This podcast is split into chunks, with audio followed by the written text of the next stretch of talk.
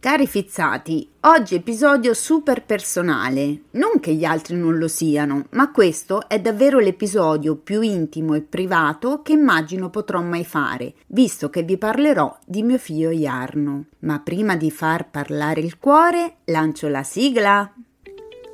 Sorriso sospeso è il podcast leggero, ironico ma non superficiale in cui parlare di tutto, sperando di donare un sorriso a chi ne ha bisogno.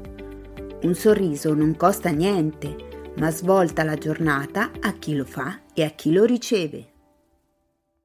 Ok, è vero, non è la prima volta che parlo di Jarno.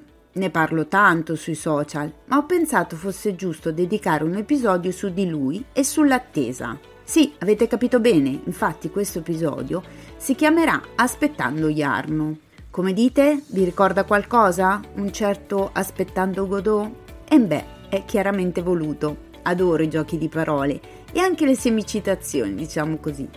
Ma andiamo per ordine. Intanto, per chi non lo sapesse, Aspettando Godot è una delle più importanti opere teatrali del Novecento, opera di Samuel Beckett, talmente famosa da diventare anche un modo di dire L'espressione infatti si usa per indicare una situazione in cui si continua ad aspettare all'infinito qualcosa che appare come imminente, senza fare nulla perché si realizzi o si smuova, come fanno i protagonisti Vladimir ed Estragon che ogni giorno non vedono Godot arrivare e ogni giorno scelgono di continuare a lamentarsi della propria esistenza e ad aspettare il giorno successivo, anziché andare incontro all'uomo o andare via.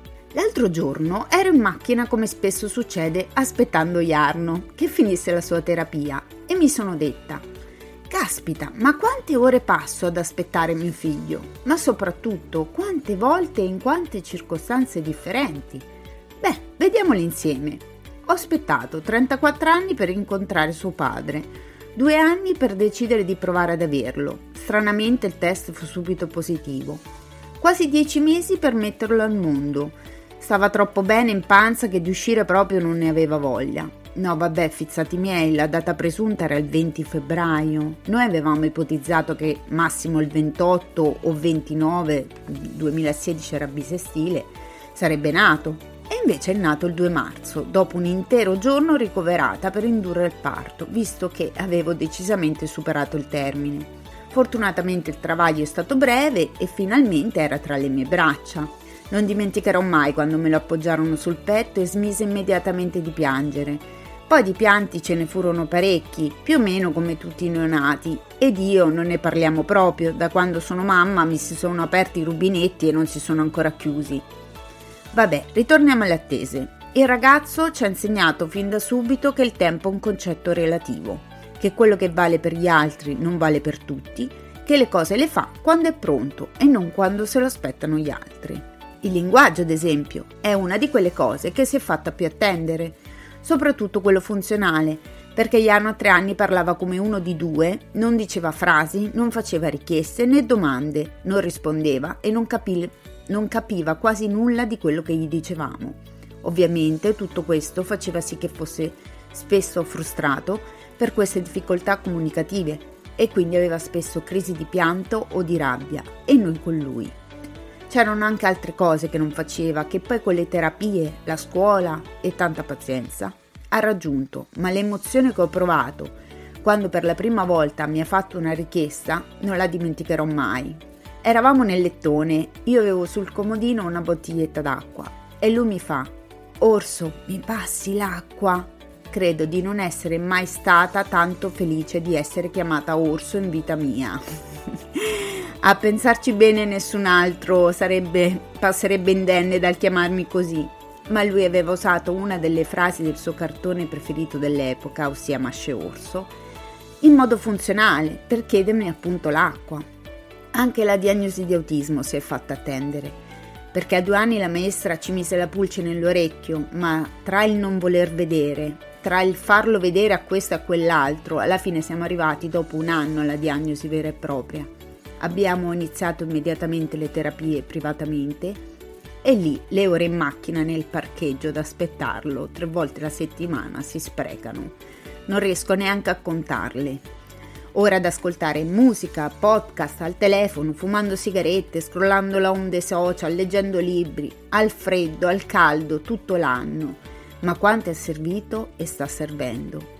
Piano piano Jarno cresce, acquisisce competenze e autonomie. Io invece invecchio. Ma è la vita. Sinceramente non penso molto al futuro, tendo a vivere nel presente. Un po' perché il futuro è incerto e può essere spaventoso al passato ci guardo, ma solo per vedere quanta strada abbiamo fatto, quante difficoltà abbiamo affrontato, ma soprattutto quanti traguardi abbiamo raggiunto. Tornando ad Aspettando Godot, i protagonisti della commedia sono fermi, inermi ed infelici nell'aspetta- nell'aspettare Godot che non arriva mai. Io no, io aspetto Jarno in tutto quello che fa, nel rispetto dei suoi tempi e dei suoi modi, provando a fornirgli gli strumenti e gli aiuti che gli possono servire. Ovviamente anche io mi lamento, quale mamma non lo fa?